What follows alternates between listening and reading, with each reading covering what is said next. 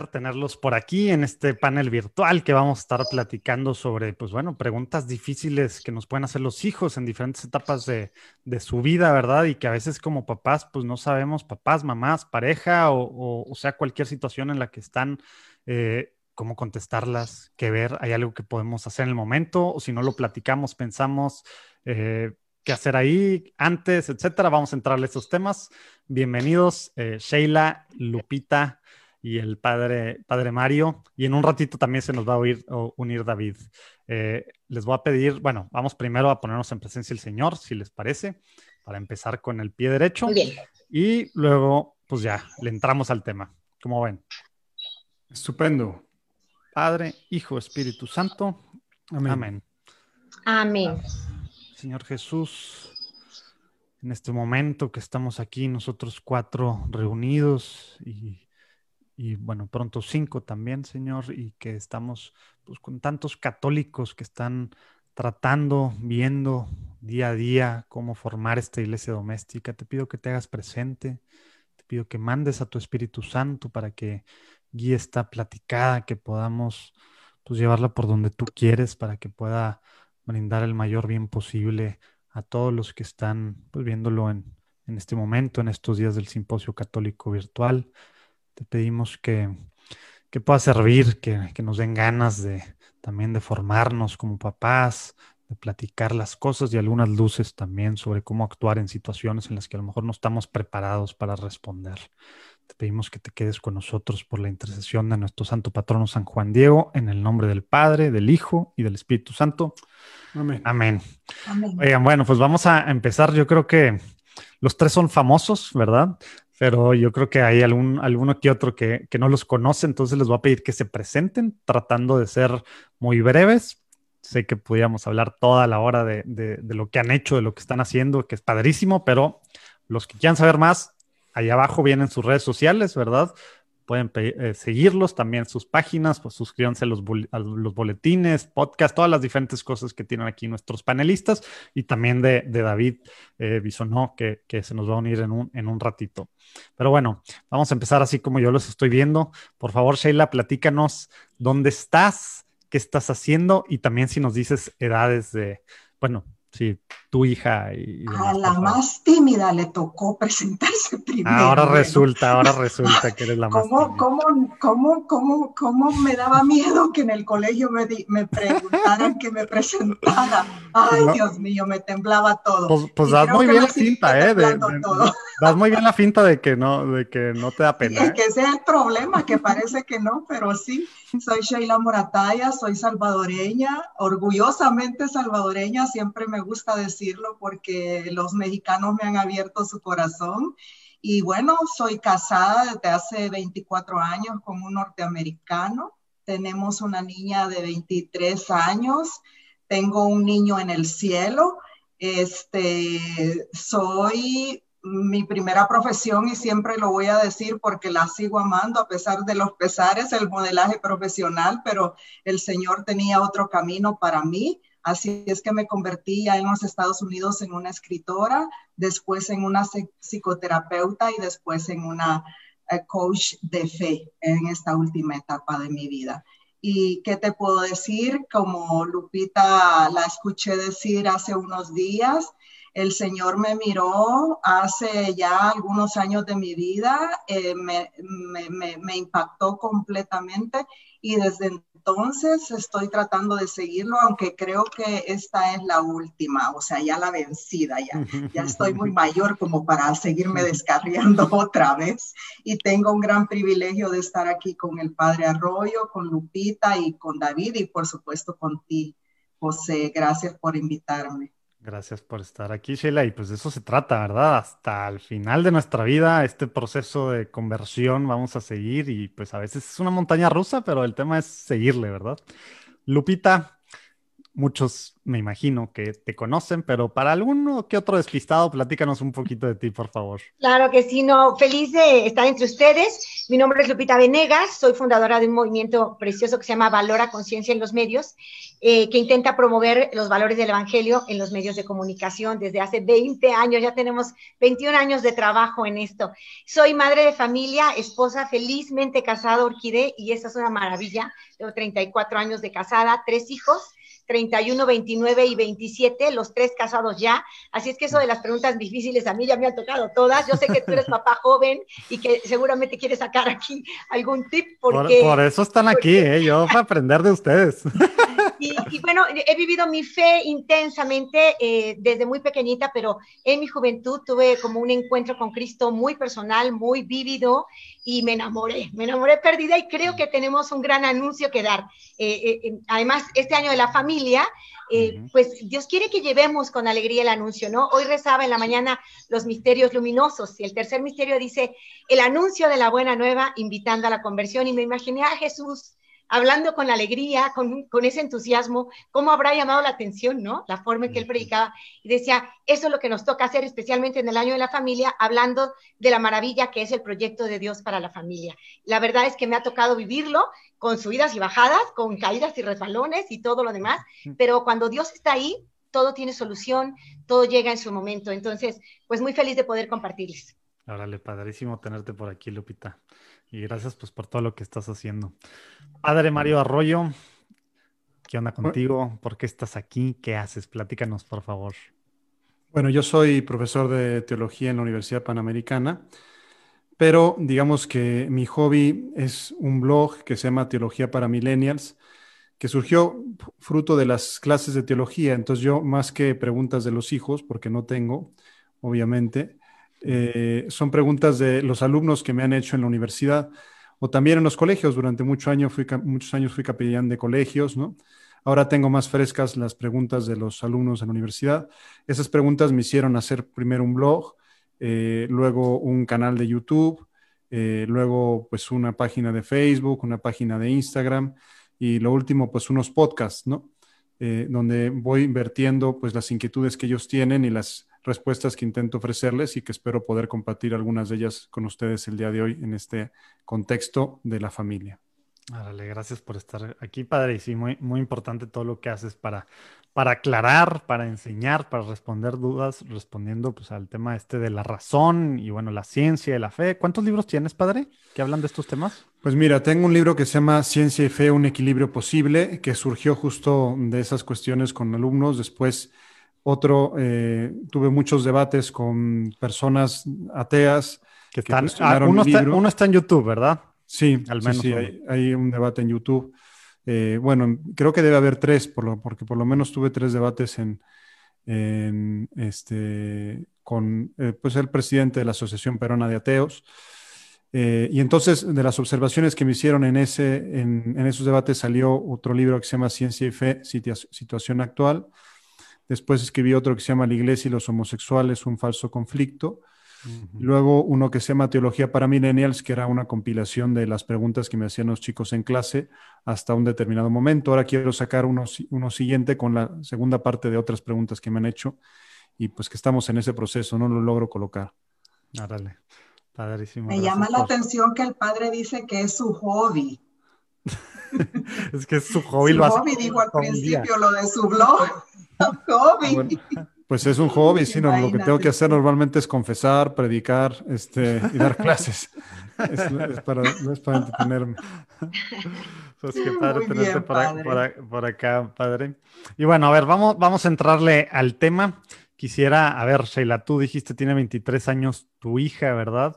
Eh, pues ya en Estados Unidos también es diferente la cosa, ¿verdad? tenemos tener otros paneles que, hablamos de, temas de específicamente hijos adolescentes, otros hijos chicos, diferentes, diferentes edades, hijos ya más grandes y demás. Ahorita estamos hablando pues de todas las edades, ¿verdad? Preguntas difíciles, estemos o no preparados para responderlas como papás.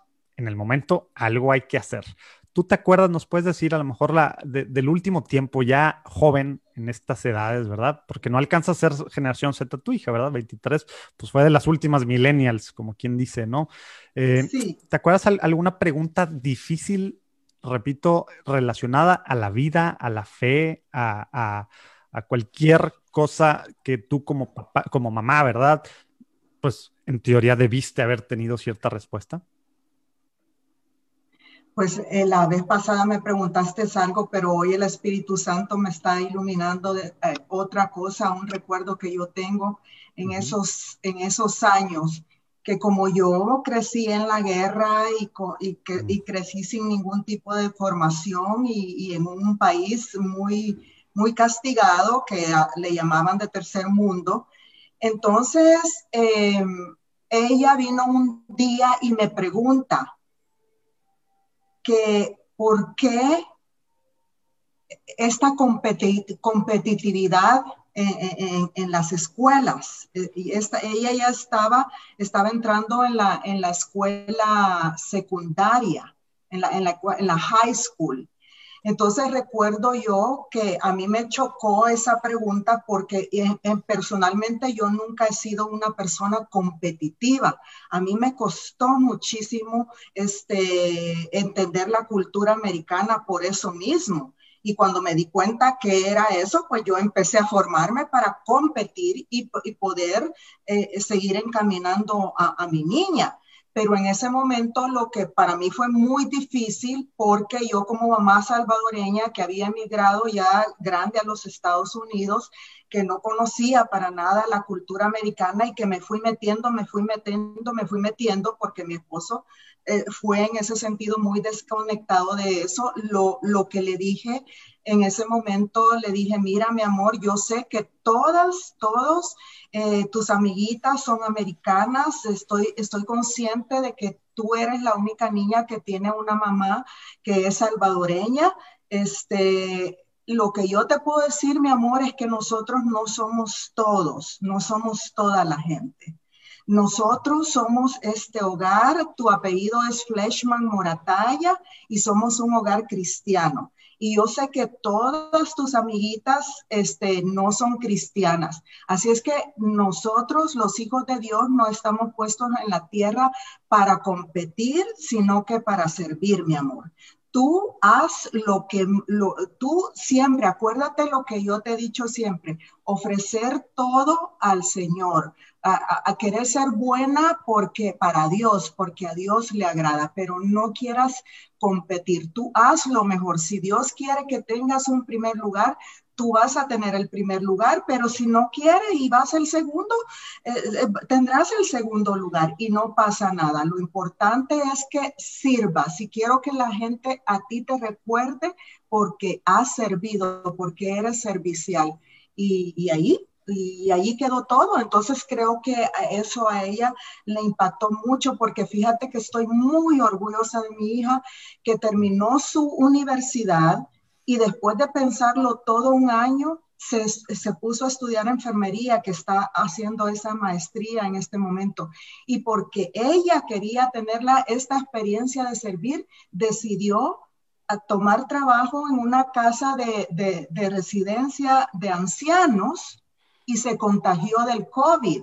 Y me dice, mami, este, todo vale la pena porque vieras esos viejitos como me quieren. Y yo toda petrificada, ay, mi amor, pero ¿por qué no consigues trabajo en otra parte? Si yo te enseñé eso, pero me, hubiera sido mejor. Entonces creo que esa es una historia que yo tengo y que recuerdo porque, como tú dijiste al principio, los Estados Unidos eh, es, es, es, es, una cosa fuerte. Yo como persona inmigrante, pues te, te, puedo, puedo dar testimonio de eso, pero sí se puede también guiar a los hijos, siempre y cuando uno esté muy atento a su propia formación también. Gracias por, por platicar de esto, Sheila, y saludos a todos los que es el segundo país que, que más pues, ve, está aquí participando del simposio de Estados Unidos y bueno, que están en esta misma realidad compleja. Y ya como lo dijo también Sheila, cuidado con lo que les recomiendan a sus hijos, ¿verdad? Porque luego resulta que está sirviendo allá expuesta y demás, y pues ya me imagino que el corazón de, de, madre de repente dice, uy, pero pues sí, claro. fue, lo que, fue, lo que, le enseñaste. Gracias por compartir esto, Sheila. Oye, a ver, Lupita, ya, ya nos platicaste que, que, tus tres hijos, pues bueno, están casados entre los 20 y los 30. Dijiste, ninguno tiene 30 todavía, ¿verdad? Sí, no, 31, 29 y ah, 31, ándale. Bueno, entonces... El último de 27 recién casado, todavía sin hijos, este, pues una experiencia larga en estos temas. Fíjate, yo les comparto rápido, no sé si tienes un tema en especial. No, yo, yo quería hacer, no, si quieres platícanos, así. no, rápidamente, porque creo que esto es muy bueno para, para las familias en general. Nosotros los cristianos vivimos o pretendemos o luchamos por vivir al modo de Dios. Él tiene un diseño natural para la familia. Y él, eh, yo lo digo en términos muy llanos y muy este, coloquiales, el plan de Dios es uno con una para siempre. Ese es el plan de Dios, uno con una para siempre. Y cuando nos salimos de ese plan, pagamos un precio. Dios no nos pone límites para, para hacernos la vida aburrida, ¿no? Nos pone eh, límites para entender que hay un camino que es más estrecho rumbo al cielo y decía eh, Santa Rita de Casia, y el camino al cielo es ya el cielo. Entonces, vivir al modo de Dios es algo padrísimo, es algo padrísimo, es algo que, que vale la pena y hay que transmitirlo a los hijos. O sea, el plan de Dios de uno con una para siempre es lo mejor. Que comprendemos otras realidades, sí. Que las acompañamos con todo el amor del mundo, por supuesto. Yo, yo siempre decía a mis hijos, la iglesia es madre y maestra. Como maestra nos enseña el ideal y lo pone en todo lo alto y lo muestra al mundo para que todos aspiremos a él como madre nos acompaña con nuestras heridas y caídas, con nuestros dolores y tormentos, nos acompaña porque es madre, ¿no? Entonces la, iglesia de alguna forma acoge a todo ser humano, a todo aquel que en su corazón está en esta búsqueda, que es natural a nosotros, que es la búsqueda de Dios. Pero te digo rápido esto como preámbulo a las preguntas más difíciles que fueron en torno al tema de la sexualidad sobre todo porque a mis hijos ya les tocó eh, el, fuerte impulso de la ideología de género, hoy ya está implantada, pero en esos momentos estaba este, tratando de implantarse, y, vinieron todas esas preguntas para las que muchas veces no estamos preparados. Yo tenía este concepto este, de Dios, de uno con una para siempre, y creo en Él y lo vivo, y luego me doy cuenta que la ciencia también lo confirma, lo que dice el padre Mario tiene toda la razón, ciencia y fe van de la mano, y hoy eh, todos los, los que estudian el fenómeno de la familia hablan de familias intactas, usan ese término. Familia intacta es aquella en donde un hombre y una mujer enamorados, con una relación de respeto y generosidad, educan a sus hijos también con una relación de respeto y generosidad. Entonces, e, esa familia intacta es la que nosotros conocemos como la familia natural, como el plan de Dios, y hablan estos estudios de cómo en una familia intacta hay muchos más beneficios que cuando no es así, cuando la familia se ha, fracturado o ha cambiado de forma, ¿no? Eh, no, no condenamos nada, pero definitivamente es mucho mejor la familia intacta. Por eso, educar a los hijos con, esta mismo, con este ideal es fantástico. Entonces, educar a nuestros hijos para el amor fiel, exclusivo, total, fecundo, es algo que va contracorriente hoy, pero que si lo hacemos con, con punch, con convicción, llegamos a nuestros hijos. Chesterton decía que lo único que pueden ir contracorriente es lo que está vivo, ¿no? Y las familias cristianas estamos vivas y podemos transmitir a nuestros hijos que podemos ir contracorriente y decir, vamos a planear el amor fecundo y, fiel y que sea para siempre. Y vamos a educar así. Educamos así, pero luego el mundo les enseña a ellos que no, que la, vida es diferente, que viene mi hijo pequeñito llorando porque su, eh, mejor amigo, sus padres se están divorciando, eh, viene otra hija mía llorando porque su mamá tiene un nuevo novio, pero ella se llevaba bien con el primero y este es el tercero, y ella quiere hablar al primero y la mamá se lo prohíbe, y realidades de este tipo con las que mis hijos llegaban con sus preguntas conmigo. Entonces yo recomiendo siempre algo que me tocó vivir gracias a, mi cercanía con la iglesia, bendita iglesia que está viva y que nos ofrece un montón de medios, ¿no? había una escuela para padres de, visión católica bonita que estuvimos mi esposo y yo presenciando, tenemos un dirección, director espiritual, todo esto que la iglesia nos ofrece. Y eh, aprendí que en todos los temas, las personas, los padres de familia debemos hacer como, como este estos tres pasitos iniciales. OEA, que no es la Organización de Estados Americanos, ¿no? OEA, que es oración, estudio, acción, ¿no? Entonces, orar mucho por nuestros hijos como padres es fundamental. Creamos en el poder de la oración. Es impresionante lo que Dios hace cuando le rogamos, cuando le suplicamos por el bien de nuestros hijos. La voz, la, oración de una madre tiene poder, la oración de un padre tiene poder, la oración de los dos juntos tiene poder. Entonces, nunca jamás dejemos de orar por ellos. Hay madres que dicen, ya me cansé. Esa es una tentación. Jamás hay que cansarnos, no hay que cansarnos. El Papa Francisco nos recordaba, eh, nos cansamos nosotros de pedir, pero Dios no se cansa de escuchar, ¿no? Entonces, no nos cansemos de orar o de oración, e de estudio, que significa en los temas delicados y en los temas más importantes, como es el de la formación afectiva y sexual de nuestros hijos, los padres de hoy ya no podemos ir a ver por dónde nos lleva la corriente, no tenemos que prepararnos. Y hoy, bendito sea Dios, hay muchos medios y la iglesia está viva y entre otros están estos, ¿no? Pero hay muchos medios por los cuales podemos estar preparados en todos los temas. Y en el tema de sexualidad, San Juan Pablo II nos heredó eh, la teología del cuerpo, ¿no? Y, podemos hablar de muchísimas cosas en torno a este valor fundamental que es la sexualidad y la, y la vida afectiva de nuestros hijos. Entonces, o de oración, E de estudio en todos los temas, drogas, alcohol, lujuria, todos los temas que sabemos que van a llegar un día a la vida de nuestros hijos. Nosotros tenemos que estar estudiados, tenemos que saber un poquito. Y luego A de acción, pero actúo hasta que me preparo, ¿no? Porque si yo actúo sin preparación, probablemente me equivoque y cree un conflicto con mis hijos y una división y, una brecha generacional y en lugar de influir en ellos, me alejo de ellos. Y ya, porque yo sé que hay poco tiempo, eh, una pregunta que me hizo, por ejemplo, un día mi hija, mamá, llorando, chiquita, tendría 12 años, mamá, ¿qué, es homosexualidad? Tengo un amigo que dice que es, es gay, que es homosexual, y, yo no sé qué hacer, y estaba muy consternada porque se trataba de un amigo que lo, que lo quería muchísimo, y ella no sabía cómo reaccionar, ¿no? Y me acuerdo que eh, a veces no estamos suficientemente preparados, podemos decirles a los hijos, mi amor, leamos juntos, busquemos juntos, tengo esta información aquí y prepararnos juntos, ¿no? Lo primero es amar, abrazar al hijo, escucharle empáticamente, llorar con él si hay que llorar, te duele tu amigo, a mí también me duele mi vida y abrazar, ¿no? Primero es como entrar en esta empatía como padres de familia, estoy contigo, te amo. Y después en el, en el estudio decir formalmente lo que hay que decir. Entonces yo le aclaré en esa ocasión, mi amor, no es lo mismo persona homosexual que acto homosexual, que eh, cultura homosexual. Son tres cosas distintas. El catecismo nos enseña, la palabra de Dios nos enseña a la persona todo el amor, todo el respeto, todo el cariño, porque es persona, es imagen de Dios y merece todo nuestro cariño y nuestra comprensión. A la persona no la vamos a juzgar, la vamos a amar. A tu amigo, ámalo. Segundo, el acto homosexual es otra cosa. El acto homosexual es intrínsecamente contrario a la naturaleza y por lo tanto no lo podemos promover, porque promoverlo sería promover algo que hace daño al hombre. El acto sexual, no. Y la cultura sexual está impregnada de ideología y explicar un poquito, ¿no? En este ambiente se cultiva la lujuria y el problema no es el sexo, el sexo es maravilloso, Dios lo inventó.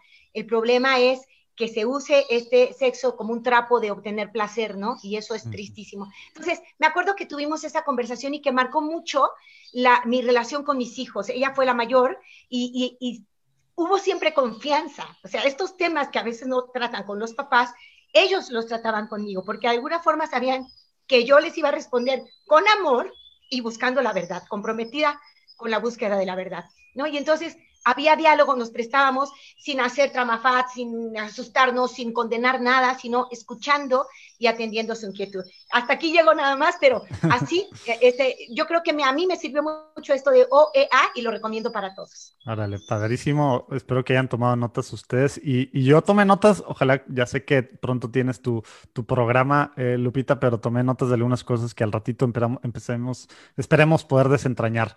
David, bienvenido. Oye, eh, ¿cómo estás, David? Bien, gracias a Dios. Perdonen la, tardanza. No te preocupes. Oye, a ver, antes de seguir, si te puedes presentar bien concretamente para los que no te conocen, uno, temas de, criaturas, eh, tienes hijos, qué edades tienen eh, y decir, pues, qué estás haciendo, por favor. Ah, y dónde estás, ¿verdad?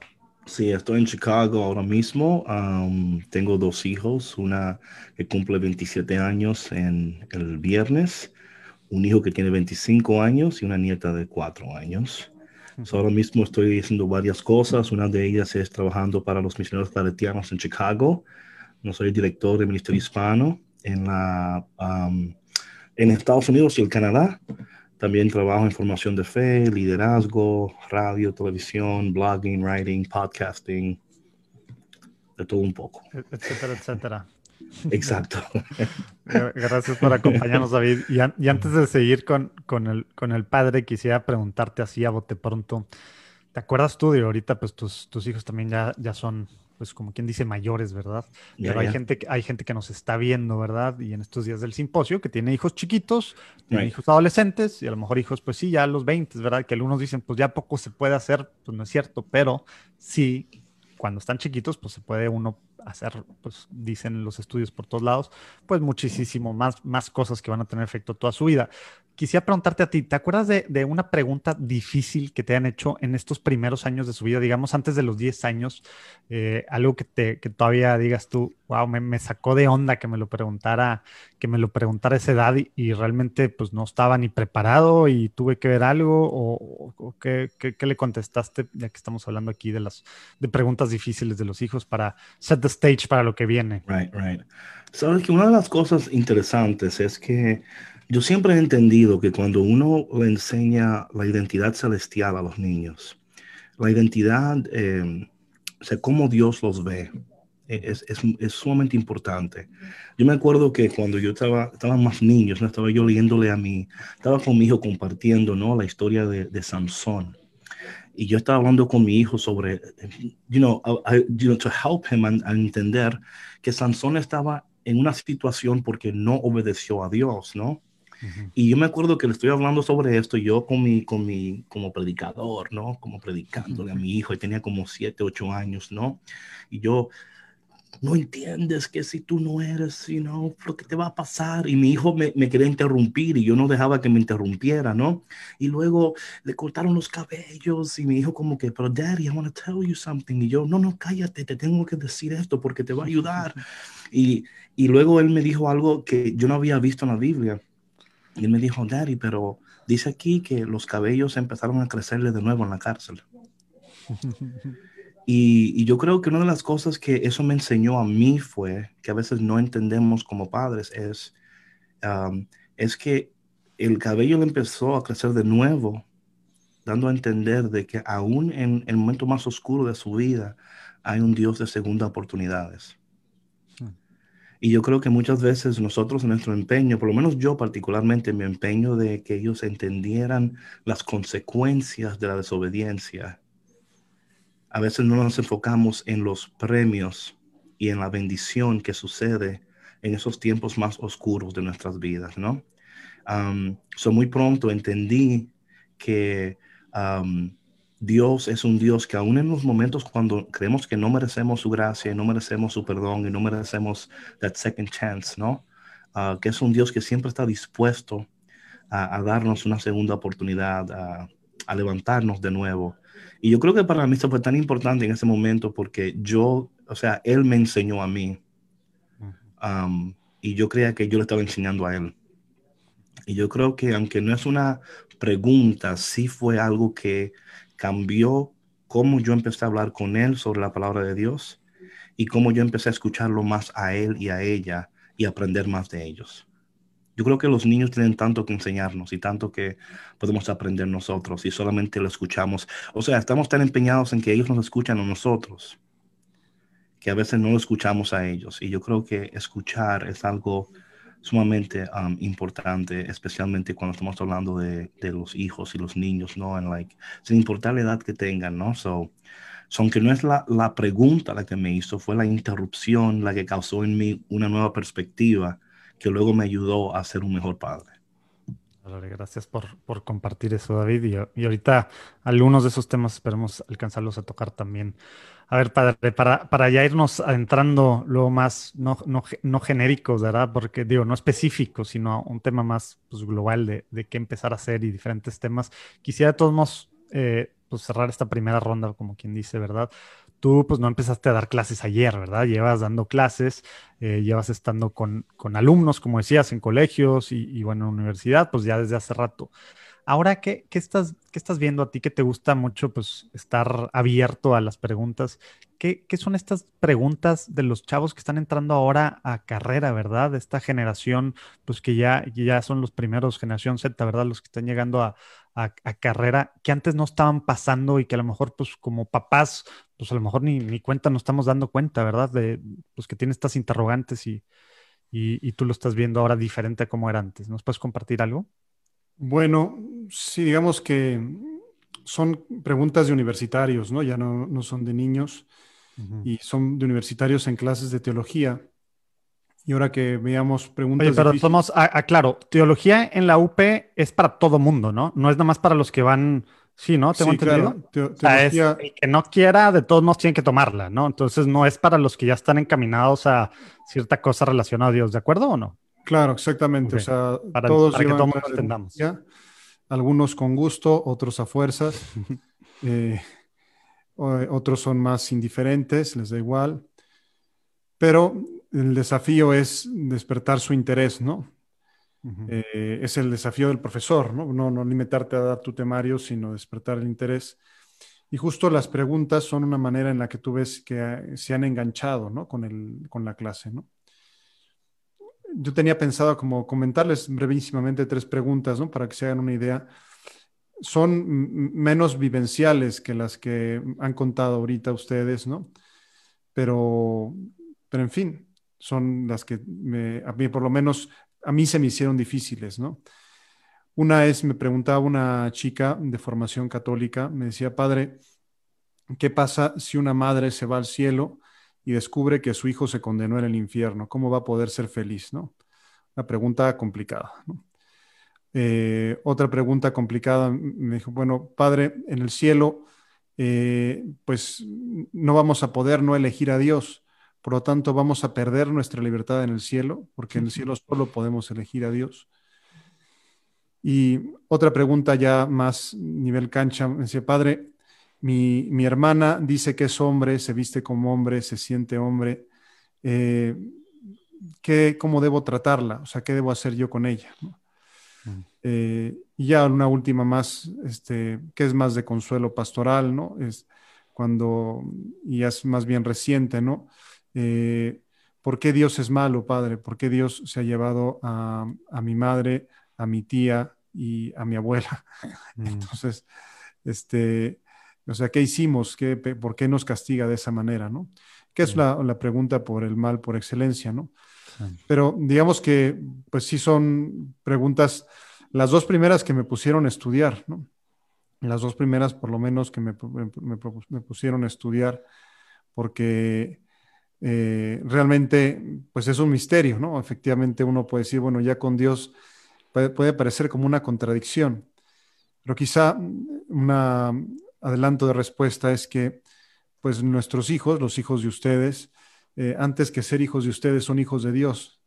Eh, de alguna manera, es decir, que el sufrimiento de la madre es compatible con una especie como de sufrimiento de Dios. Explica Benedicto XVI que Dios no puede padecer, pero que se puede compadecer, ¿no? Yo me imagino que, algo análogo habrá en el cielo para esa circunstancia tan, tan dolorosa, y, aunque es un misterio en el sentido de que pues no, no será un cielo frustrado, ¿no? Es decir, que de entrada parecería como un cielo frustrado, o sea, como la noticia buena es que te fuiste al cielo, ¿no? La mala es que tu hijo no va a estar contigo, este, es un misterio, ¿no? La segunda pregunta era eh, precisamente, era como redescubrir el concepto de libertad, ¿no? Es decir, la libertad no está propiamente en la capacidad de elegir distintas posibilidades, no está cifrada en la imperfección. Por decirlo de alguna manera, con la inteligencia artificial, pues ya hay muchas cosas que no tenemos que elegir porque la inteligencia artificial nos, nos, eh, nos presenta lo mejor. Entonces seríamos tontos si eligiéramos el camino distinto del que nos ofrece el Waze, por decirlo de alguna manera. Eh, pero digamos que la libertad no está fundamentalmente ahí, ¿no? Y es una cuestión teórica, pero lo explica eh, Duns Scotto, que es un teólogo medieval, que dice cómo la libertad, o sea, la procesión del Hijo, la procesión eterna del Hijo es, es necesaria, pero es libre. Entonces, la libertad está fundamentalmente en la libre afirmación del bien. En el cielo no podremos no elegir otra cosa distinta de Dios, pero libremente afirmaremos a Dios y ahí estaremos ejerciendo nuestra libertad. ¿no? Eh, más difícil sí, sí, sí, le, sí, ya les, les satisfació la, les satisfazo, como se diga, la, la respuesta o, tuviste ahí que entrar a más detalle y ponerle tarea, padre. Bueno, la. Esto tiene varios niveles, lo que acabas de decir, ¿verdad? Este, digamos, ¿cómo? Aquí estoy. Satisfizo, les satisfizo. No, fui, a clase de español, como ven. este, digamos que aquí lo estoy dando apretadísimamente, ¿no? Es decir, fue tema de una clase, ¿no? Y, entonces eh, les gustó, o sea, les gustó la, la, respuesta. Les porque, digamos que eh, está, digamos, ligada a la libertad a la imperfección. O sea, si tenemos muchos caminos para elegir, pero sabemos cuál es el mejor, digo, nadie nos obliga a elegir el mejor, pero normalmente elegimos el mejor. Entonces, digamos que es una característica de la libertad limitada que aquí conocemos, pero la libertad absoluta, cuando ya no hay esa posibilidad de, eh, de elegir cosas menos perfectas, está precisamente en afirmar el bien que tenemos delante, no, no recibirlo pasivamente, sino afirmarlo. Pero digamos que era en una clase con alumnos de filosofía y, en general les gustó. Y, claro, las otras son más, pues ya más en la línea de lo que, pues de lo que dijo Lupita, ¿no? Decir, bueno, pues tienes que, o sea, tu hermana se sienta hombre, se sienta mujer, es tu hermana, no lo va a dejar de ser nunca, la tienes que amar, ¿no? Lo más católico del mundo es eso. Sí, o sea, tienes que comprenderla y acompañarla y rezar por ella y, sobre todo intentar que no se aleje de Dios, ¿no? Eh, o sea, que se sienta querida por Dios. Eh, y la otra, pues son la verdad es que las, cosas más difíciles, por lo menos ya para mí como sacerdote, bueno, en ese caso era difícil, ¿no? Consolar a alguien por la pérdida de sus seres queridos, pero lo más difícil creo que para una persona como, para, como sacerdote es cuando tienes que consolar a una madre que perdió a su hijo, realmente ahí como que sobran, cualquier, sobran los discursos, ¿no? O sea, sobran las palabras y es sencillamente decir, estoy contigo, te comprendo, y, pero eh, digamos que en ese momento del dolor tienes que eludir la cuestión y ya cuando, cuando decante un poco, tienes que volver a decir, bueno, o sea, Dios no es malo, eh, esta vida es solo una parte. No es, el momento para sacar a Santo Tomás de Aquino ahí. No es el momento para sacar a Santo Tomás de Aquino, ¿no? Eso es, es, el momento para rezar, acompañar. El Papa lo dijo muy bonito cuando murió eh, el vocalista de Soda Stereo, ¿no? Este, a su madre le dijo, mira, no te voy a decir nada, ¿no? Te acompaño con mi oración y, y mi silencio, ¿no? Porque digamos que es lo más respetuoso que hay. Conociendo a gente, seguro no les gustó esa respuesta. Saludos. Oye, a ver, Sheila, platícanos, platícanos un, un poquito tú viendo hacia atrás, ¿verdad? Porque, pues en retrospectiva, uno espera, al menos, ¿verdad? Eso esperamos, ¿verdad? Que veamos las cosas diferentes y si no, a lo mejor hay que pensar algo, ¿verdad? Hay que pensar cómo estamos viendo nuestro pasado y los aciertos y errores, ¿verdad? Pero, pero pensando en las veces en las que tu hija, ¿verdad? Estando, estando chica, te hizo alguna pregunta en la que tú realmente no sabías ni qué contestarle, ¿verdad? Uno, quisiera que, no, que nos dijeras así tu propia experiencia. Obviamente esto es un, tema muy personal, ¿no? ¿Verdad? ¿Qué hacías? ¿Te echabas un rollo así mareador para ver si se le olvidaba? ¿Le cambiabas el tema? ¿No? ¿Le decías no sé? ¿O, te ponías... ¿Qué hacías? ¿Verdad? O sea, uno. Y dos, ahorita viéndose atrás, repito, ¿qué crees tú? O sea, ¿se pudo haber evitado esto, no saber algunas de estas cosas, ¿verdad? O no, o al menos en general sí. Platícanos un poquito de esa parte. Este, para, y después vamos a ir con, con Lupita, otro tema medio similar que, que ya menos te nos vas a tener aquí, Lupita, tu programa. Bueno, San José, mi padre y señor, ayúdame a contestar estas cosas, por favor, porque me ponen a temblar completamente. Ay, Dios mío, ¿en qué me he metido? Mira, lo que pasa es de que yo creo que la experiencia mía de, la fe, eh, como la de todos, ha sido una cuestión bien única, pero cuando, porque como les he dicho, yo he tenido diferentes conversiones eh, desde que conocí al Señor.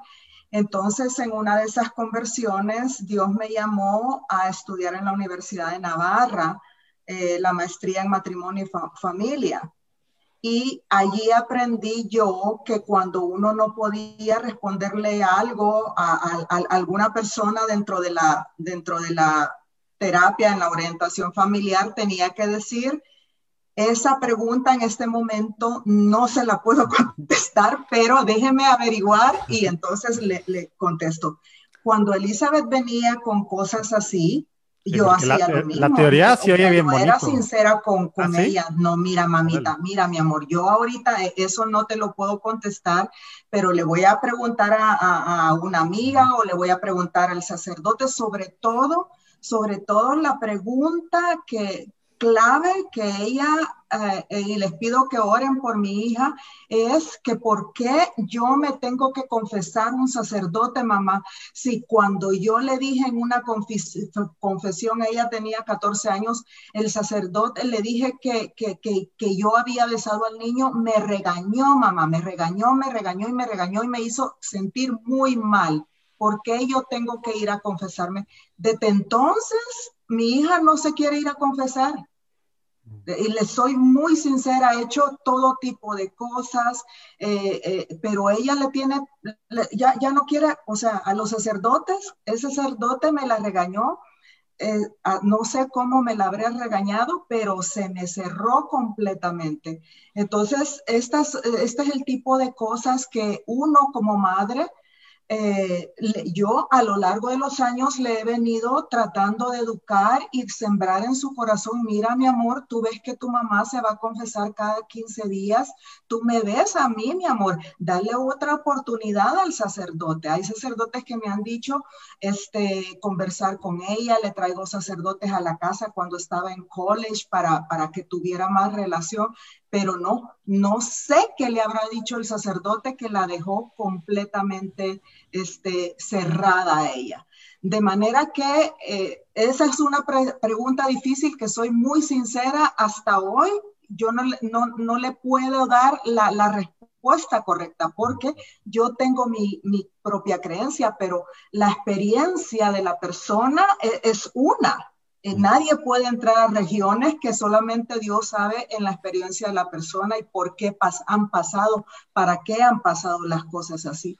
Lo que sí te puedo decir es que con el tiempo ella se ha venido acercando y ya hoy cuando tiene cualquier angustia o algo, se va a pedirle a la Santísima Virgen, que es otra cosa, durante college ella se negaba rotundamente ir a, la Virgen y todas estas cosas o a misa, pero hoy poco a poco viene ella, ella, este, eh, regresando, pero e, está ese punto ahí. No sé si, si estará bien, eh, qué les parece esta respuesta mía, pero creo que esto es para que otros padres también aprendan y como aquí tengo el sacerdote, tal vez el sacerdote mismo puede, puede intervenir. Y, yo creo que pues la realidad es, es que no va a ser la primera, no es la única que está viendo esto, a lo mejor de nosotros mismos nos ha ido de repente muy mal, ¿verdad?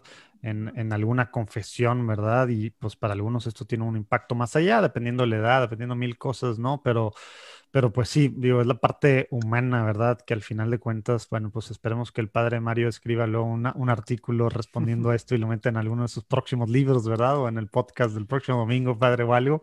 No sé si quieras tú responderle algo, si no, es más, ¿sabes qué? Mejor Ahorita, padre, te voy a dejar, vi que te quitaste de mute, pero quiero aprovechar el último tiempo que le queda a Lupita. Y ahorita regresamos con esto, Sheila, eh, si te parece. Y, lo que sí, lo que sí yo me, me, me quedo, y, y, es un testimonio para mí de hijos chicos, ¿verdad? Que, tenemos permiso a no saber, ¿verdad? Y a decir que no sabemos como papás, ¿verdad? Que a veces nos da un miedo tremendo, ¿verdad? Y dependiendo del tema y dependiendo de las edades de nuestros hijos. Y bueno, pues tú estudiaste tu maestría, entonces, bueno, pues ahí tenías la teoría y la pusiste en práctica. Sí. Y bueno, pues ya estamos viendo esto, pues podemos decir que no sabemos, ¿verdad? Aunque no sea tan fácil y más para nuestro, nuestra imagen de papás, etcétera, etcétera. Pero, a ver, Lupita, hace ratito tú platicaste cómo tu, tu hija, bueno, pues sí, se acercaban y te platicaban de cosas ¿verdad? Que, que algunos papás dicen, no, híjole, mis hijos no me platican de nada de estas cosas, ni, ni, nada, y tú hablaste mucho de la empatía, ¿verdad? De tú empatizar, abrazar, entender, en vez de a la primera andar diciendo, no, está mal tu hijo, tu, tu amigo, esto, esto, el otro, y también dijiste el tema de la confianza. Platícanos, porfa, Lupita Venegas y su esposo, que se me olvidó cómo se llama, este, que... Ricardo. Ricardo, claro, ¿verdad? Ricardo, este, así estaba tu nombre y así, así se llaman tus hijos. Eh, ¿qué, ¿qué, hacían? Sobre todo, quiero saber qué hacían en esos primeros años, ¿verdad? Y antes de la adolescencia, que es cuando se hacen muchas de estas bases para tener esta confianza, ¿verdad? Porque que tus hijos lleguen y te platiquen estas cosas no es lo más normal del mundo, pero todos quisiéramos que fuera normal en nuestra propia vida. Platícanos algunas cosas ahí que, hacías tú y que crees que nos puedan eh, ayudar para, para que tengan ellos hacia nosotros esta confianza real, ¿no?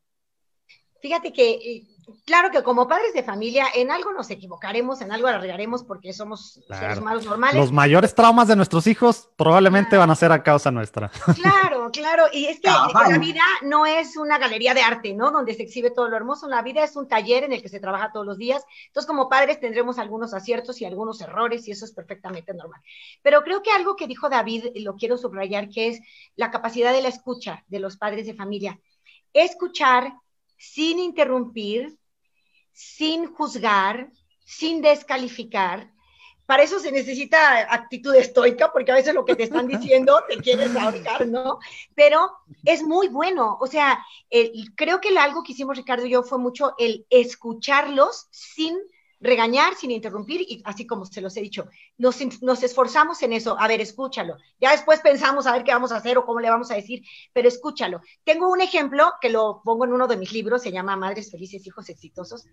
Este, este ejemplo muy bonito con Ricardo, mi hijo. Eh, llegó un día de la escuela, todos llegaban a casa, es una bellísima costumbre hacer alguna comida en familia, ojalá que todos pudieran hacerlo. A veces por los tiempos de trabajos no se puede, pero si organizas desayuno, comida o cena o dinero, como le pero un momento del día para todos convivir es fenomenal. Nosotros acostumbramos en la comida, después de venir de la escuela, mochilas a, a su lugar y demás, y comíamos juntos y platicábamos ahí mucho y nos propusimos que a la hora de la comida no es momento ni de pleitos, ni de reclamos, ni de nada de eso, ¿no? Y, mis hijos desde pequeñitos acostumbraron a rezar y en alguna ocasión, no siempre, pero en algunas ocasiones decíamos algo por lo que agradecíamos, ¿no? Y entonces normalmente tú dile gracias al de la derecha, el que esté a la derecha le vas a decir gracias por algo. Gracias a mi hermanita que hoy me levantó este, temprano y por eso estuve a tiempo. Gracias a mi papá que hoy me, regaló una pluma, no sé, y todos decíamos gracias por algo y eso favorece que el ambiente de la convivencia sea un ambiente positivo. Y nos proponemos, aquí no hay regaños y no hay este, enojos, no es el momento, ya hablaremos de lo difícil en otro momento, pero ahorita es momento de convivir. Me acuerdo que mi hijo llegó a contarnos cómo habían lastimado a un profesor, le habían hecho una broma y estaba muerto de la risa es que ja, ja, ja, y contaba todo, y mis hijas se reían, el papá también, y yo por dentro estaba uh, así con un entripado de, me parecía que se habían burlado, que era una cosa que no se debía permitir, a mí me parecía una ofensa gravísima. Pero en el, en el anhelo de generar esta, esta confianza y este vínculo de relación con mi hijo, sabía que no era el momento ni de reclamarle, ni de hacer tramafat, ni nada, ¿no? Entonces, me quedé allí, no festejé ni hice fiesta como los demás, pero me quedé un poquito escuchando y él contaba todo el rollo de cómo habían ofendido al maestro y cómo todos estaban muertos de la risa. Yo por dentro dije, esto lo tengo que hablar con él, pero ahorita no. Entonces terminó la comida, todos la, rutina normal del día, y a la noche, esto también lo recomiendo muchísimo, ir en la noche a la habitación de nuestros hijos, estar con ellos un ratito, dejarles sembrado una inquietud, escucharles una pregunta, decirles que los quieres, son cosas que tenemos que hacer. Ahorita con COVID hemos sabido de tantos que se nos van, ¿verdad? Se fue mi mamá, se fue mi cuñado, se fue, y, es duro decir, no le dije en vida cuando lo quería. Hay que aprovechar cada noche y decírselos. Decirles que los queremos es importantísimo. Los hijos creen a veces que son solo carga para sus padres. Bueno, en esa noche le dije rapidísimo, eh, hijo mío, sabes, te voy a decir lo que yo siento. Cómo mi corazón se hizo chiquito de oír que tú te burlabas de tu profesor. No sabes cómo yo me sentí ay mamá, no es para tanto, es cosa de jóvenes, así somos. No, no es para tanto, pero te quiero decir lo que yo sentí. Y acostada con él a un lado de su cama, le decía, es que pienso si tu papá fuera el maestro y, llegara y me contara que sus alumnos le hicieron eso, me siento fatal, o sea, me siento morir de cómo lo, lo lastimaran así. Y él todavía contesta, ay, mi papá no es el maestro, ¿no? Y aprovecho para corregir algunas jerarquías de valores y todo. Bueno, ah, no es el maestro, pero podría ser. O sea, a él no le tocó ser el maestro, pero podría ser, ¿y qué? ¿Cómo te sentirías tú de saber que a tu padre lo ofendieron así? ¿Cómo te sentirías tú? Y entonces él aparentemente no me escuchó, me dijo, bueno, más, sí, ok, pues bájale tantito, bájale dos rayitas. Este, tú, porque eres así. Y como que no me dio mucha importancia, pero sin embargo pude hablar y eso es entrar al corazón del hijo. Acuérdate, la fe no se impone, se propone. Los valores no se imponen, se modelan. Entonces, yo llego a decirle, a mí me afecta tratar mal a otro. Y a mí me afecta y sentí fatal que mi hijo fuera parte del show, ¿no? Y, le dije que lo quería, buenas noches, tal, no pasó nada. Y aparentemente no influí en él, Pero a fin de año, cuando fue la graduación o lo que sea, con convivencia, el profesor se acercó conmigo y me dijo que había recibido una de las cartas más hermosas de su vida de parte de mi hijo y que me lo quería decir para que yo lo supiera, ¿no? Como él le pidió una disculpa, como él le dijo que, que fue muy ofensivo y fue gravísima la falta que cometieron y cómo él se dejó llevar por el grupo y que estaba arrepentido. Dice, fue una de las cartas más lindas que he recibido y quiero dar las gracias. Y ahí yo me di cuenta que a veces los papás creemos que no nos pelan y que repetirles nuestros valores, nuestros principios es fastidioso para ellos. Aunque así parezca, no hay que dejarlo de hacer. Siempre con amor, porque si todo lo enmarcamos en, el amor, es que yo te quiero, y, en el yo, o sea, sin ofenderlo a él, tú eres un desgraciado, eres un maleducado, eres un tal por cual. No ofendamos a los hijos. Llegámosle siempre poniendo límites, pero en clave de amor. Creo que eso es buenísimo y, que todas las familias cristianas podríamos vivirlo con la ayuda de Dios. Órale, gracias por compartirnos esto, Lupita. Antes de que me vayas, de que te vayas, dijiste ahorita, te estabas aguantando demasiado en ese momento. Platícanos qué hacía en esos momentos Lupita Venegas, porque te mordías el labio, te pellizcabas, contabas a 100 o a 1000. ¿Qué, ¿Qué, hacías físicamente o te ponías a orar? Platícanos qué hacías, porque a veces esa teoría pues suena bien padre, pero yo no me voy a aguantar, no me aguanto por mi tal de decirle a mi hijo que se la bañó, que es ahí es donde en medio de la cosa es donde está más difícil controlar. Durísimo, durísimo. No, ¿sabes qué? Tengo un secreto, ahí les va, es una ejaculatoria. Cuando yo estoy en un momento difícil que, que a mí me está costando trabajo algo, rezo esta ejaculatoria, se la recomiendo muchísimo. Digo así, justo juez, justo juez, pon mi alma a tus pies justo juez, justo juez, pon mi alma a tus pies. Cuando veo que es mi esposo el que se está desbordando, eh, ya gritando o algo, justo juez, justo juez, pon su alma a tus pies. Cuando veo que es uno de mis hijos, justo juez, justo juez, pon su alma a sus pies. Pero eso lo llevo toda mi vida y la verdad es que me, da, me ayuda mucho a vivir o a practicar la paciencia, porque al final paciencia es ciencia de la paz. Y para que haya paz en este ambiente, sin dejar de privilegiar la verdad, pero hay momentos para todos.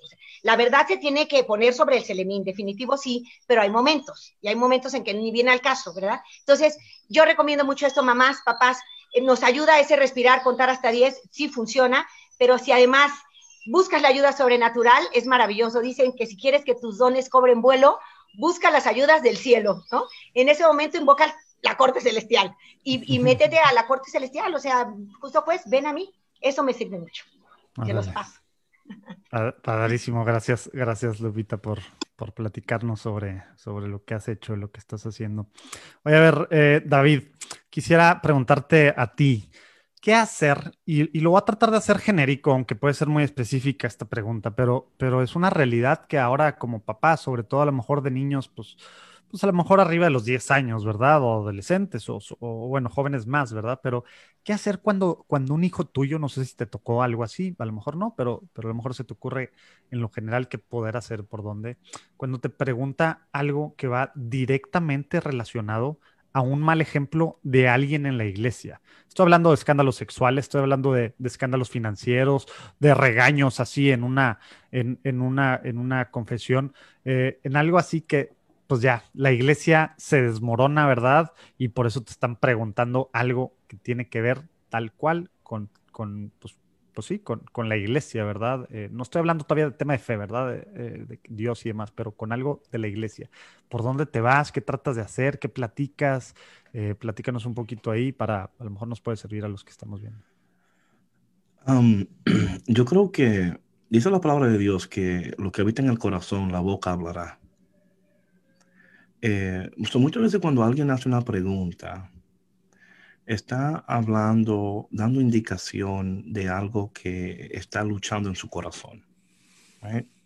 So, cuando una persona me dice, me siento así, o sea, por esto, y la pregunta sería para mí, the follow-up question, la pregunta que para seguir, ¿no? Sería, eh, ¿por qué te sientes así? Mm. Eh, yo creo que seguir preguntando.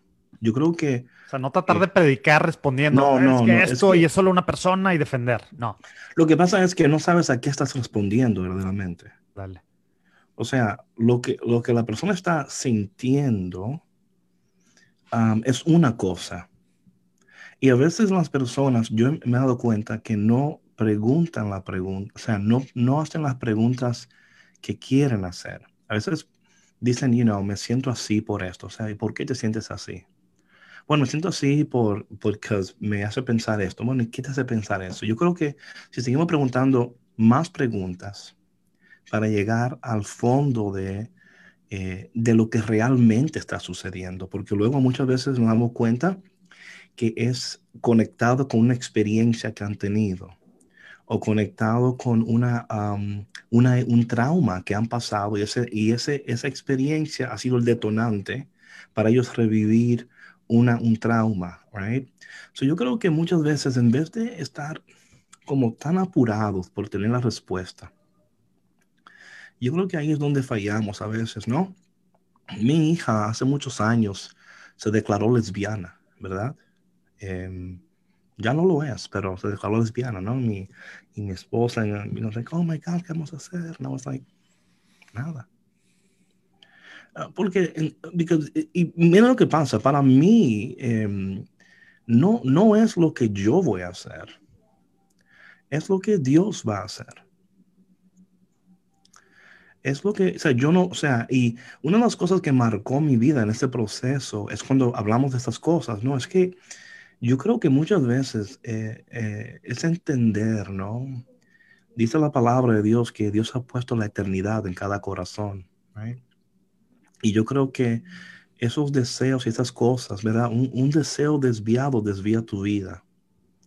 Y yo creo, y yo creo que muchas veces lo que pasa es que e, esa, eso que están buscando es tratando de, o sea, es la eternidad, o sea, hay algo, es como dice, decían los místicos, ¿verdad? Que, que Dios antes de poner ah, nuestra alma en nuestro cuerpo, que Dios besó nuestra alma. Y que todas nuestras vidas estamos buscando aquel que besó nuestra alma. Y hasta que no encontramos ese beso, seguimos besando, ¿no?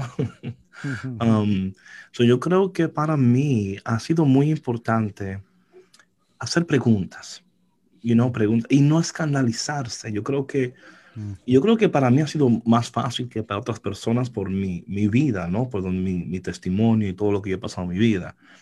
Pocas cosas a mí me, me escandalizan, ¿no? Yo cuando hablo con alguien y they're like, ¿y no te molesta eso? Digo, no, o sea, no me molesta porque entiendo que tu experiencia es válida tu, pregunta es válida. Lo que estoy tratando de descubrir es de dónde viene esa pregunta. Y yo creo que si pasamos más tiempo tratando de hacer preguntas y menos tiempo tratando de dar una respuesta. Eh, la conversación va a ser más fructífera, va a crecer la, la, relación entre padre e hijo, madre e hija, va a crecer, porque el hijo o la hija va a decir, wow, ellos están más interesados no en por qué yo no hago esto, sino en cómo yo me siento, eh, por qué me siento así.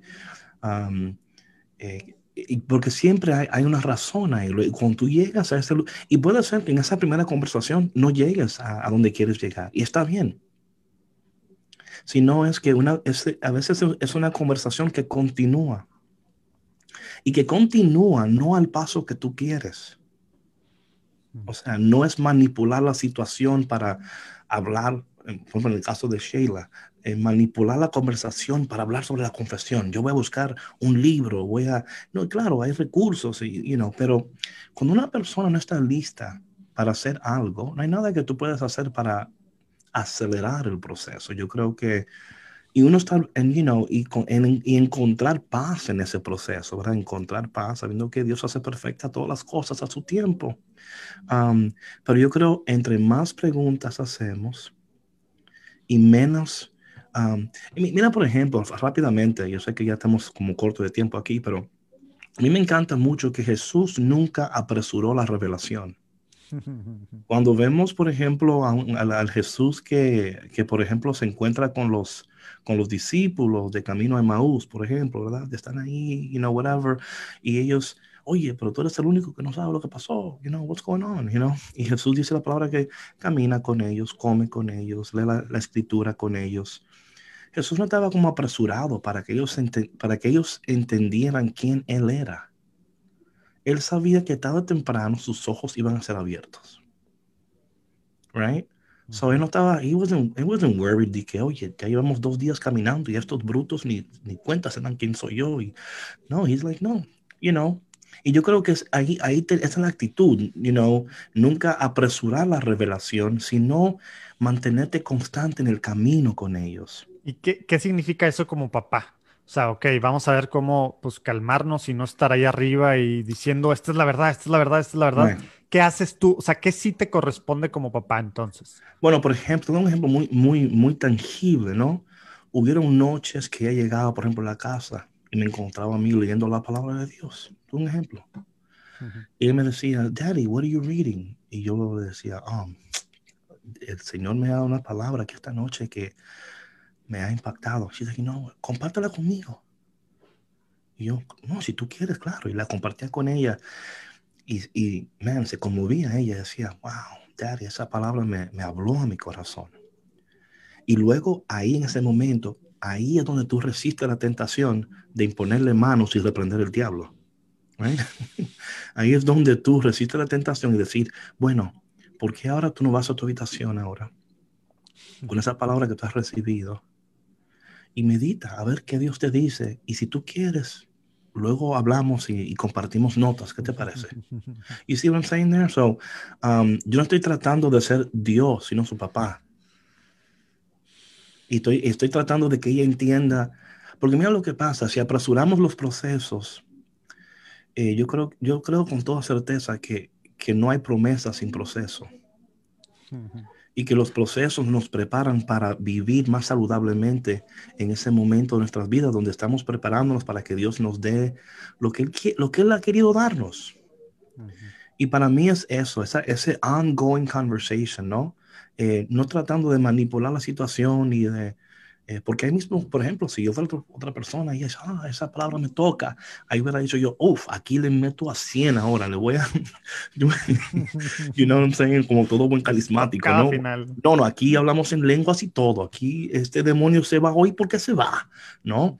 Pero it was just really, um, y también para mí, eh, de alguna manera, yo estoy creciendo como papá Estoy creciendo como creyente, como hijo de Dios. Estoy creyente en mi confianza en Dios, en el tiempo de Dios, ¿verdad? Estoy creciendo en entender que no siempre tiene que ser como yo quiero, pero que siempre será como Dios quiere.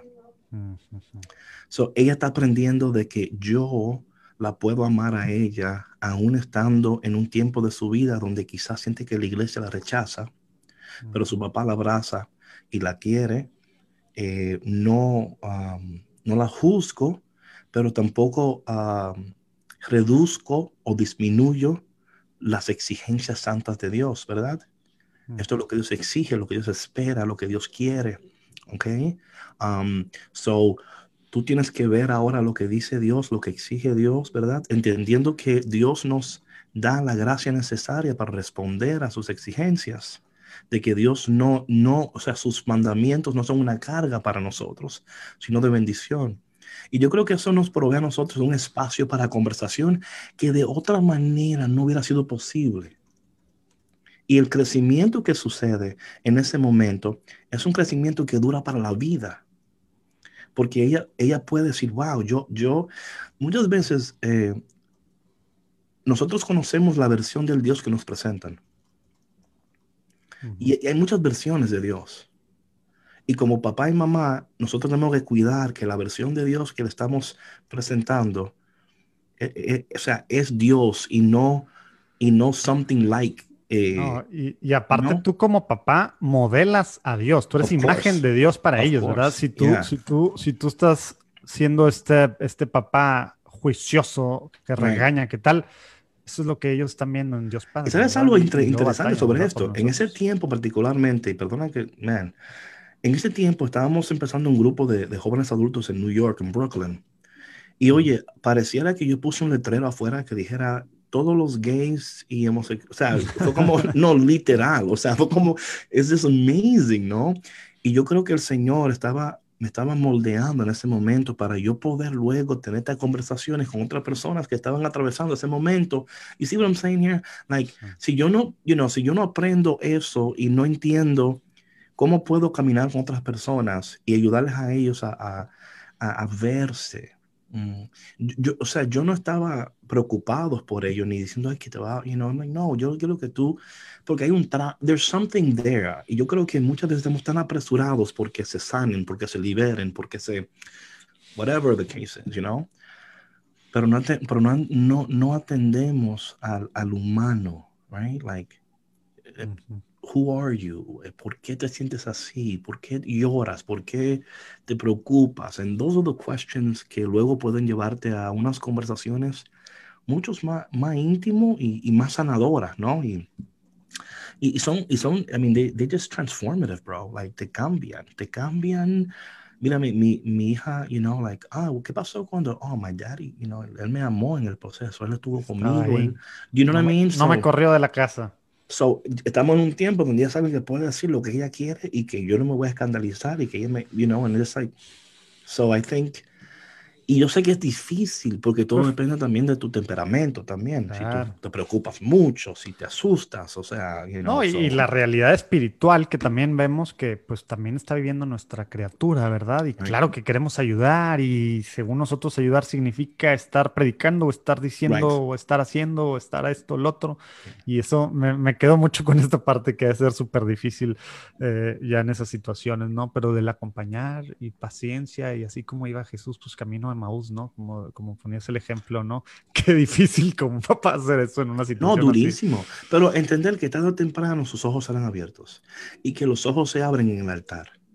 Eso es lo importante aquí, ¿verdad? Que los ojos, o sea, e, en el partir del pan. So, so, that's where, o sea, eventualmente ahí es donde se abren los ojos. No sé, you know what I'm saying? So, no es como que tú tienes todas las respuestas, es que tú estás ayudándoles a ellos a entender que hay un camino y si ellos siguen esto, tarde o temprano sus ojos serán abiertos, pero es ahí, es llevarlos a, al sacramento, ¿no? Al encuentro con Jesús verdadero, porque es ahí donde son sanados. O sea, no eres tú el que lo sanas, no eres tú el que lo transformas. Y luego cuando parten el pan, sus ojos son abiertos, luego tú puedes celebrar, ¿no? Pero siempre está el hijo mayor que se queda afuera. Órale. Gracias, gracias por platicarnos esto, David. Oigan, ya vamos bien atrasados, tenemos que irnos a la próxima conferencia, pero vamos a cerrar con, con, con, última participación acá. Ya tengo acá gente esperando en la sala de espera del, de lo próximo. Padre Mario, tú que, pues bueno, aparte de estar mucho con chavos, también te toca acompañar a, pues acompañar a papás, ¿verdad? En, en algunas de estas cosas. ¿Qué, qué nos puedes pues, recomendar, ¿verdad? Para, para estar pues ya sé que listos, no podemos estar listos de, ante todo lo que puede pasarles o nos pueden preguntar los hijos, pero sí podemos ser proactivos en nuestra formación, ¿verdad? sobre la fe, sobre la vida, sobre la conciencia, a final de cuentas también, ¿verdad? Eh, y a lo mejor tú dices, ¿sabes qué? Estudiando esto es la base para muchas cosas, aunque no tengas la respuesta o no, formándote en esta parte. ¿Qué cosas has visto tú que, que podemos hacer como papás para al menos estar medio listos, ¿verdad? O poder reaccionar, como decía Sheila, de cierta forma, pues ella supo eso por su maestría. A lo mejor todos los que estamos viendo esto, pues no podemos la maestría, ¿verdad? O lo que dice David, pues bueno, su experiencia personal de antes le, le ayudó mucho para esta, eh, para esta acompañar eh, y lo que nos platicaba Lupita. ¿Qué nos recomiendas a los papás que estamos viendo esto para proactivamente formarnos? Bueno, que realmente conozcan a sus hijos, que realmente sepan en qué están metidos sus hijos, que realmente se interesen, o sea, sepan cuál es el artista favorito de sus hijos, el deportista favorito de sus hijos, eh, de quienes son fans, eh, que conozcan a los amigos de sus hijos, es decir, estar pendientes, ¿no? Porque a veces eh, ahora les dan la tablet y la tablet los entretiene y se, y se desentienden ellos, ¿no? Recuerdo una anécdota de una madre que pues su hijo era típico adolescente, todo monólogos, ¿no? Sí, no, ajá. Y, bueno, para romper esa inercia se dio cuenta que su hijo era súper fan de Real Madrid, que tenía su cuarto tapizado de cosas de Real Madrid. Entonces, este, para hacer conversación le preguntó, oye, ¿qué te parece la última contratación de Real Madrid? Y su hijo, como está, ¿no te parece que está demasiado cara o no te parece? O sea, se metió en el mundo de su hijo para entrar en comunicación con su hijo. Entonces, ese es el gran desafío, sobre todo en la adolescencia, que conozcan en qué están metidos para que tengan tema de conversación con ellos y no sea una relación meramente funcional, si ya hiciste tu tarea, si ya cumpliste con tu obligación, si ya dejaste arreglado tu cuarto, ¿no? sino eh, que hagan ese esfuerzo por comprender y como han señalado aquí, pues sin escandalizarse, ¿no? Para que tengan, como contaba Lupita, pues la confianza de expresar las cosas. Pero yo creo que lo fundamental, o sea, más allá de los cursos, es el estar... Conoce a tu hijo. Conoce a tu hijo, ¿no? Árale. Sí, como que es algo súper normal y que deberíamos de siempre querer hacer y más como papás católicos y a veces, pues bueno, se nos lo, lo veamos, ¿no? Y, es lo primero, obviamente. Y lo otro, híjole, ya, eh, digo, qué, qué, difícil, ¿verdad? Pero es algo que claro que tenemos que estar haciendo. Eh, el estar ahí no escandalizándonos y demás, porque es bien fácil, ¿verdad? Y más porque nosotros somos católicos y sabemos lo que está bien y lo que está mal, ¿verdad? Y hijo, eso, y cómo caemos en cada cosa de juicio, ¿verdad? Por esa mentalidad que a veces tenemos como católicos. Oye, Sheila, eh, hay, hay cosas que que bueno, pues no, no, pues no, no se pueden evitar, obviamente, mm, la mayor parte de la vida, ¿verdad? Pero, pero también hay cosas que, que, que tú puedes hacer con tu esposo, ¿verdad? Eh, que puedes platicar, que puedes quedar ciertas rules of engagement o, o, algo. A ver, cuando nos preguntes sexualidad, mi hija, yo le digo que hable contigo, qué tal, o, o, o, no, qué hacemos cuando estos rollos, o cuando ya lleguen estas preguntas más difíciles de droga, tal, o cuando vemos estos rollos, eh, o al ver una, ciertas películas, o al escuchar ciertas cosas, o demás, ¿hay algo que tú puedas hacer con tu pareja? Tú como esposa, ¿verdad? Pero, pero también mejor esposos proactivamente, igual también, ¿verdad? Para, para al menos tener tener una idea de cómo, de cómo afrontar estas cuestiones o no, pues ya cada quien, eh, cada quien ve qué onda, el papá pues a ver qué y la mamá por acá qué onda. Sí, mira, cuando yo creo que cuando de novios ambos se esfuerzan por conocerse y por ver los principios y valores que mueven el corazón de la persona con la que están pensando van a fundar una familia, ahí pues eh, comienza todo porque ese noviazgo es lo que va a poner la fundación de lo que va a ser ese hogar después. Entonces, eh, si yo tengo la suerte, yo, la suerte, o sea, una mujer X como esposa, eh, o, Dios le dio esa, esa, ese regalo de ser ya una mujer convertida antes de llegar al matrimonio y, se encuentra con, con, un hombre de su misma eh, religión, en este caso la religión católica, eh, pueden llegar al matrimonio ya con acuerdos. Tenemos que acordarnos que en el caso del el padre, sobre todo con las niñas, es el que da la autoestima a las, a las niñas, eh, también a, los varones, y la madre es la que tiene, le, pasa estos eh, principios del cuidado, de la custodia, de, la, de la devoción, de la piedad. Sin embargo, cuando una niña también eh, crece viendo a su padre siendo devoto, asistiendo a la misa, está comprobado científicamente también de que esa niña va a permanecer en la fe, ¿verdad? Los hijos tienen que ver un solo frente, en el matrimonio, dentro del matrimonio. Por eso es que los padres tienen que ponerse de acuerdo en, cosas privadas. Si alguno de los dos no está de acuerdo en un momento que tal vez la niña o el niño está corriendo para, eh, para un lado y para el otro al principio, porque ellos son listos, ellos son los grandes manipuladores y los dejamos y no los formamos y conducimos bien, ellos siempre van a tratar de ver quién, quién está de su lado. Pero si ellos tienen unos, unos padres firmes en cuanto esto es lo que creemos en esta familia, papá y mamá piensan igual, no, no va a haber allí este, algún, alguna dificultad para que no se haga o, o, no, se, no se eduque como nosotros eh, nos hemos puesto de acuerdo para educar.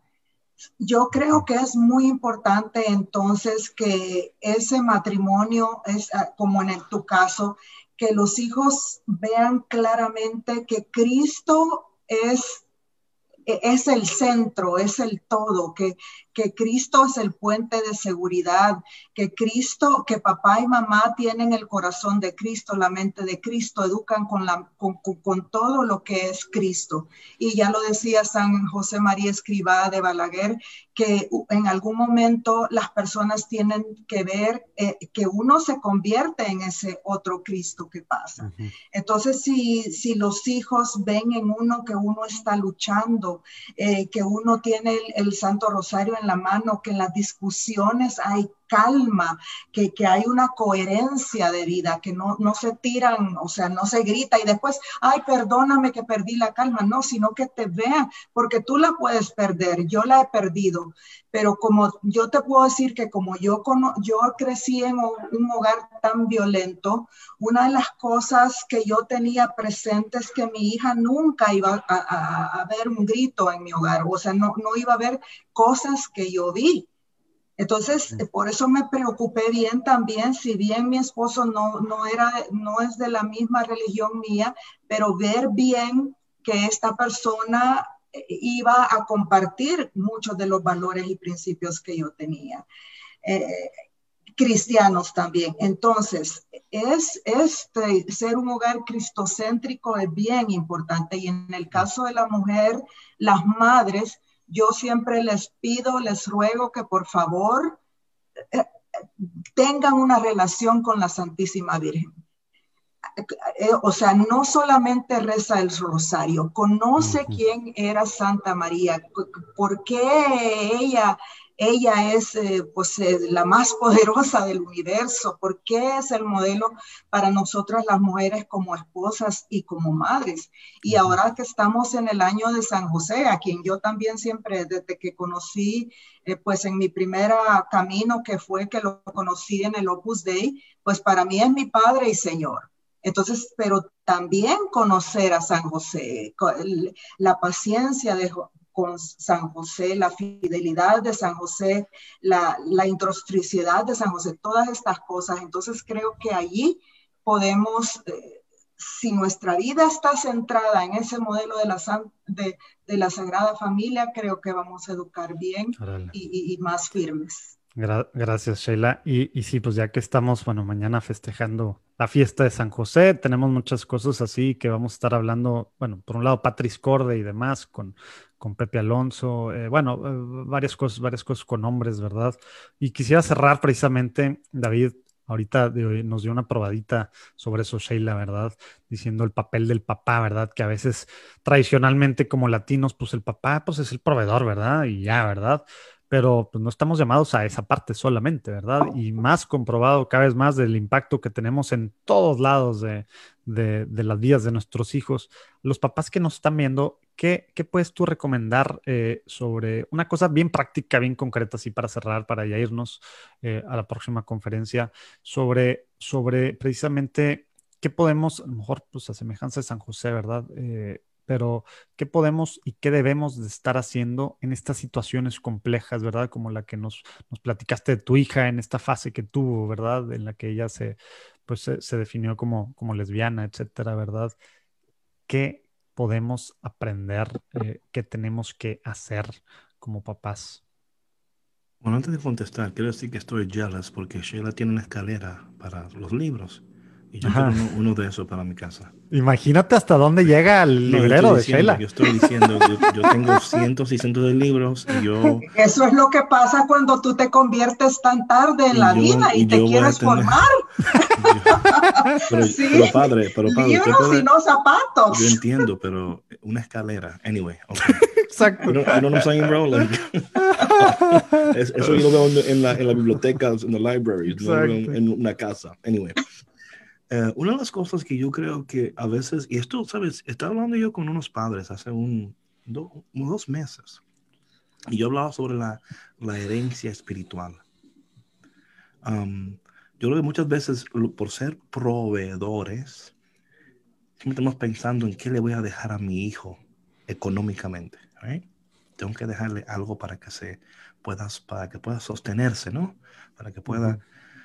Pero nunca hablamos de la herencia espiritual Y yo creo que para mí eh, es, un cambio de conversación. Yo creo que, y esto digo porque cuando yo, yo hice este cambio de esta, esta invitación, muchos de los padres, oye, se rascaban la cabeza como que, wait a minute. A mí nunca, nunca nadie me habló de una herencia espiritual. Y yo creo que hablar más sobre esto, porque como hombres estamos llamados a ser la cabeza espiritual de nuestros hogares. right?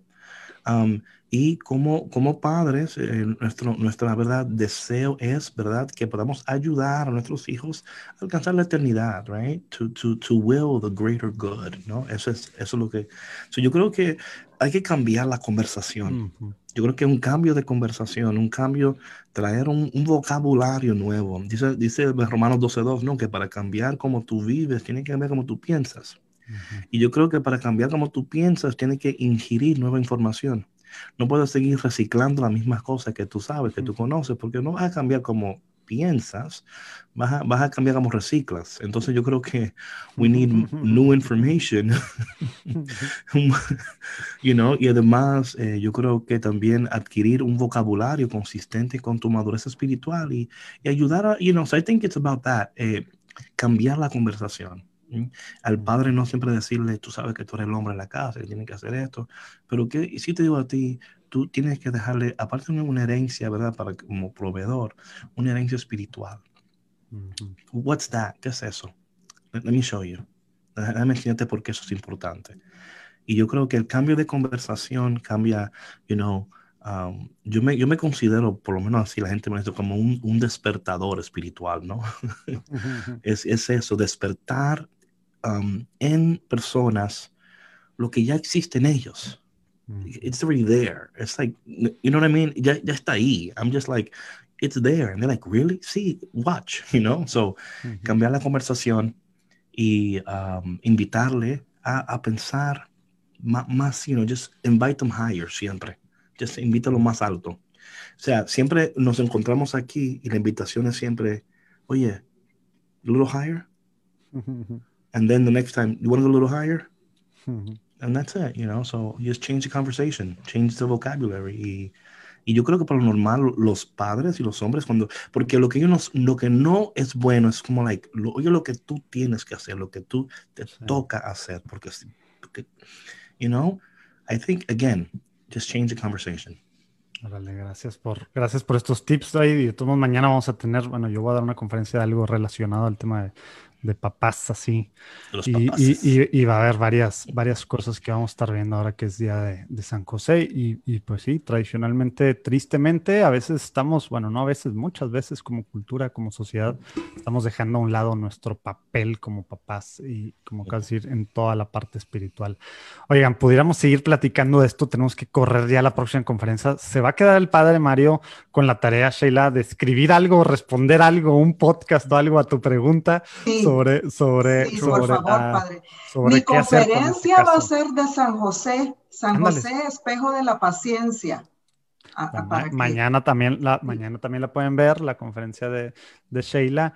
Y bueno, pues gracias a, a, a, Sheila, a Lupita, Padre Mario, David, por unirse. Acuérdense, allá abajo pueden ver las redes sociales y aquí los cuatro panelistas tienen demasiados recursos para, para formarnos, para aprender cómo realmente modelar al Señor, ¿verdad? A, Dios, ¿verdad? Y poder ser imagen, ¿verdad? Para, para poder ver cómo calmarnos en reaccionar en estas situaciones. Sigan sus, sus, sus redes, YouTube, podcast y demás. Todo bien ahí abajo. Y aparte, pues bueno, suscríbanse a sus boletines. Nos vamos corriendo. Dios los bendiga. Muchas gracias, Sheila. Bueno, Lupita aquí ya no está. Padre Mario, David, un placer tenerlo por acá. Hasta luego. Dios Bye, bendiga. Gracias.